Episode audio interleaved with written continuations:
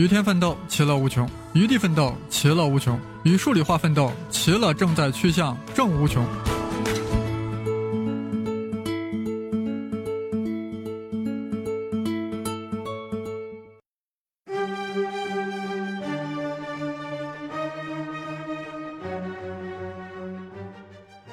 大家好，我们来讲讲什么是军事家。军事家是什么？就是搞军事的家嘛。呃，英语是怎么说军事家呢？有好几个说法啊，其中一个叫 military expert，军事专家。啊，这个感觉好像不是很对，是吧？还有一个说法叫什么呢？strategist，strategist。但你仔细一想，这啥意思？这是战略家呀，好像跟军事家也不是很对劲儿。啊，跟我们心目中军事家的意思呀不完全对等。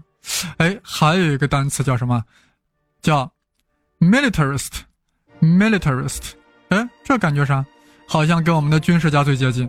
但其实它在英语中经常代表的意思是啥？是军国主义者，穷兵黩武的人。啊，当然也有军事家的意思。反正呀，这个英语中这三个说法跟我们中文的军事家都不完全对等。啊，在我们中国人心目中。军事家有它独有的意思，但是啊，我们刚才通过对军事家不同的英文对应，让我们隐隐的明白，其实军事家也是分类别的、分层次的，可以分为什么呢？战略军事家、战术军事家，还有啥？军事理论家。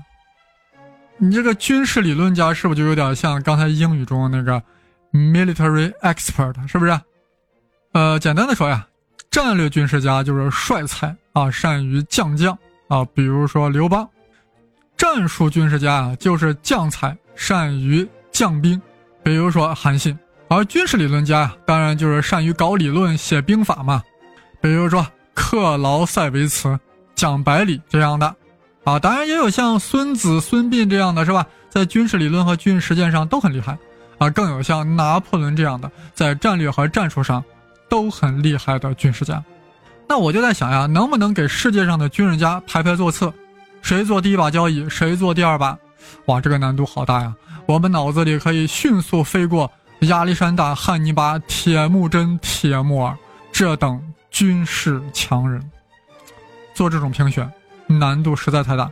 他们战斗在不同的年代，指挥在不同的地域，运筹于完全不同的帷幄，又有多少可比性呢？但如果不做比较，那又怎么分得了高下呢？怎么办？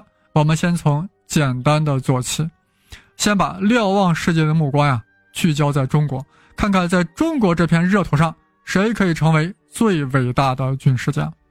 为了举行评选军事家的活动，我们在另外一个栏目《胡先生文史札记》已经连出了三期节目，就是向大家推荐。中国历史上杰出的军事家，有兴趣的呀可以去听一听。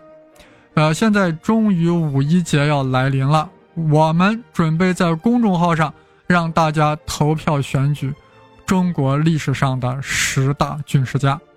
搞评选当然要有候选人，我们千挑万选，反复掂量，终于在历史的长河中选出了三十位候选人。